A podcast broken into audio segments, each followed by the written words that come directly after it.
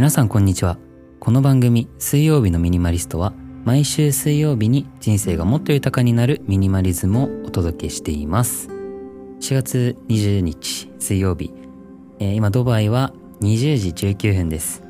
日本はもう日付が変わって時差が5時間なのでもう、えー、1時2時ですかね。はい。ということで、今日も、えー、ミニマリズムについてお話ししていきたいんですけども、今回ちょっと面白いお便りをいただきました。僕、これについて全然知識がなかったので、簡単に少しだけ勉強させていただいたので、僕の見解もお話しできたらなと思っております。では、早速お便りを読んでいきましょう。ティムさんからのお便りです。最新の63回目を聞いてお便りをお送りします。読まれたら初投稿採用、ティムです。今日は部屋の大掃除をするぞと思い、BGM 代わりにポッドキャストを検索。水曜日のミニマリストさんにたどり着きました。山田さんの落ち着いた声とアドバイスに励まされ、どんどん部屋が片付いていきました。ありがとうございます。個人的な話になるのですが、私は最近エントロピーという考え方にハマっています。エントロピーは物理学、特に熱力学から生まれた概念で散らばり具合を表す尺度です。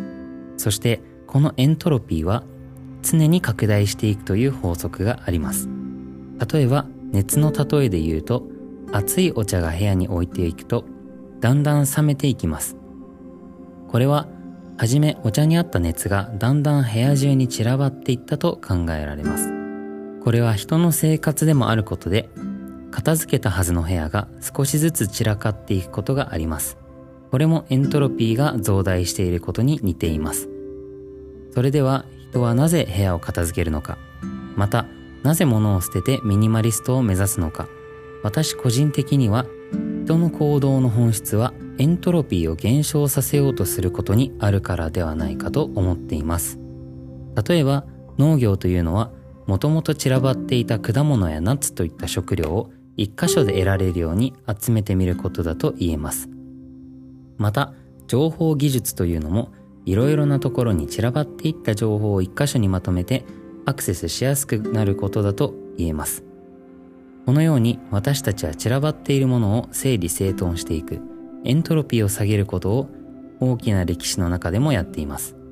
だからこそミニマリズムは私にとってそのエントロピーの減少を実践するアプローチなのではないかと最近また興味を持っています。これについて山田さんの意見をお伺いしたいです。拙い文章ですがよろしくお願いいたします。全然拙くないですね。すごくわかりやすく書いていただいています。えー、掃除の時に BGM 代わりに聞いていただき本当にありがとうございます。めちゃめちゃ嬉しいです。僕はこのエントロピーという考え方初めてこのお便りで知りました。すごく面白い考え方ですね。いろんなことに当てはめられると思いました。でミニマリズムの考え方的にすごく相性がいいなっていうふうに思っていて先ほどの例で言うと農業とかもやっぱりいろんな場所に果物だったり野菜を取りに行かなきゃいけないとかいろんなところに水をやりに行かなきゃいけないっていうのはかなり、まあ、行動的にも時間的にもストレスになってくると思うんですね。いわゆるノイズだと思うんですよ。なので一箇所に集めてそのノイズを減らすというのはすごく素敵な考え方というかミニマリズムの最適化をするっていう考え方とかなり似ていると思いました。情報もそうですよね。何か調べたいことがあった時に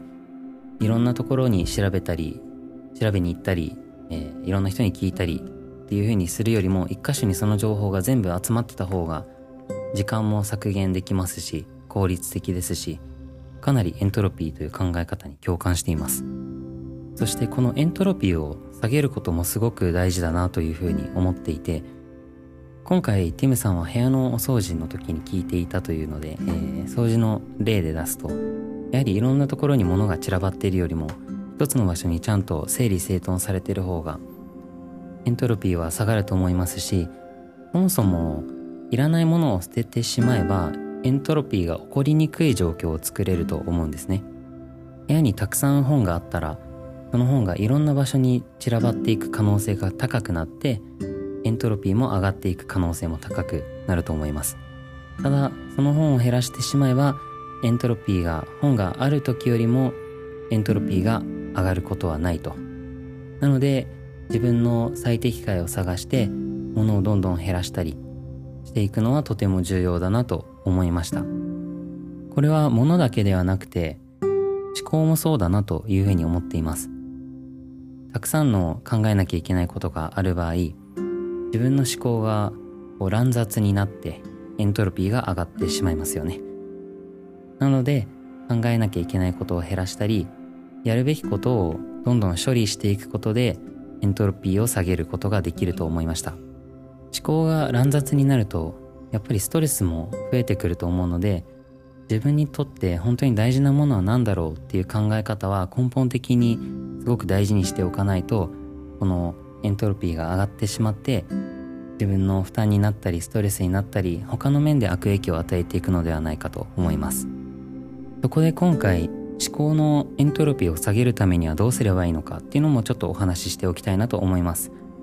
物の場合は分かりやすいですよね。整理整頓したりいらないものを処分したりすることでその乱雑さっていうのがどんどん減ってストレスも減っていきますけど思考ってなかなか難しくないですか？なので何個かアドバイスをしたいなと思います。一つお話をしたいんですけどえー、石油王のデール・カーネギーさんという方がいるんですけどもその方はいろんな会社を経営していたりやらなきゃいけないことがたくさんある方なんですね。そしてある日頭の中がいっぱいいっぱいになってしまったんですよ。あれもやらなきゃいけないこれもやらなきゃいけない。そして夜には妻とのディナーがあると。その状態で妻とディナーに行っても楽しくないんじゃないかとかいろんなことを考えてしまうわけですよね。でそこでカーネギーさんが行ったのは自分のやらなきゃいけないことを全て紙に書いたんですよ。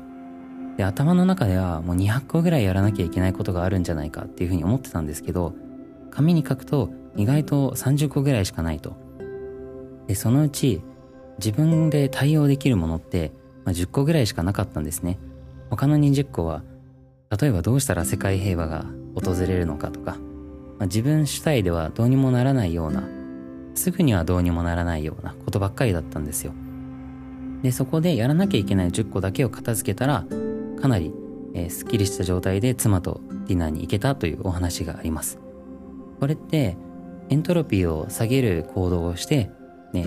ストレスを減らして思考をすっきりして気分よくディナーに行ったというお話なんですけどもこういうことをするとしっかりと、えー、思考のエントロピーも下げていくことができるのではないでしょうか。ビジネスの世界にもですね選択と集中という言葉があるんですけどもまあ、ビジネスをやってるといろんなことをやらなきゃいけないわけですよ。本当にもう小さいことから、まあ、事務処理から大きな例えば広告をマーケティングを打つとかそういうこともいろいろ考えなきゃいけなくなってくるわけなんですけども、まあ、それに加えて、えー、人事的なことだったりとか自分の、えー、資産をどう分配していくかとか、まあ、いろんなことを考えなきゃいけなくなってくるわけなんですけども、えー、そこでしっかりと何を捨てて何を選択するかっていうのを決めてで選択したものに集中していくっていう考え方があるんですね。これもエントロピーを下げるという考え方と同じだと思います。この選択と集中というのは人間関係にも応用できて本当に自分の大事な人たちだけを大事にしようって決めてその人たちに時間を集中させていくと自分の、まあ、嫌いな人とか会いたくないなとか会うとちょっとストレスになるなって人との時間を減らして楽しい時間を増やしていくことができると思います。これも自分の思考の中の乱雑さを減らしていくための行動だと思います。僕昔はもともと格闘技をやってたんですけども、えー、スポーツにも応用できるなと今思いました。もともと僕はニュージーランドで総合格闘技のプロをやっていてでファイトマネーをもらいながら生活をしていました。でその時にですねやっぱり、まあ、強くなるためにはどこを鍛えてどこを鍛えないかみたいなところをちゃんと考えてやらないと強くなれないんですね。体力に自信がないな体力で負けてしまったなって思ったらっかり体力っていうのを選択してそこを鍛えることを集中しなければいけませんしちょっとキックがあまり効かなかったなって思ったらキックの練習をしないといけないと思います。そういうふうに、まあ、今何が大事なのかっていうのを常に考えてそこに集中していくことであれもやらなきゃいけないこれもやらなきゃいけないっていう状態で練習に臨むのではなくあとこれをやろうって決めた方がやっぱり結果も出やすいんですね。なのでこの選択と集中という考え方はエントロピーを下げるためにはかなり大事な考え方だと思っています。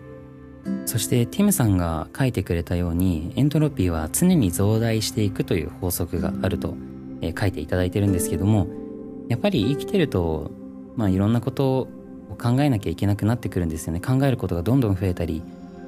やらなきゃいけないこともどんどん増えていったり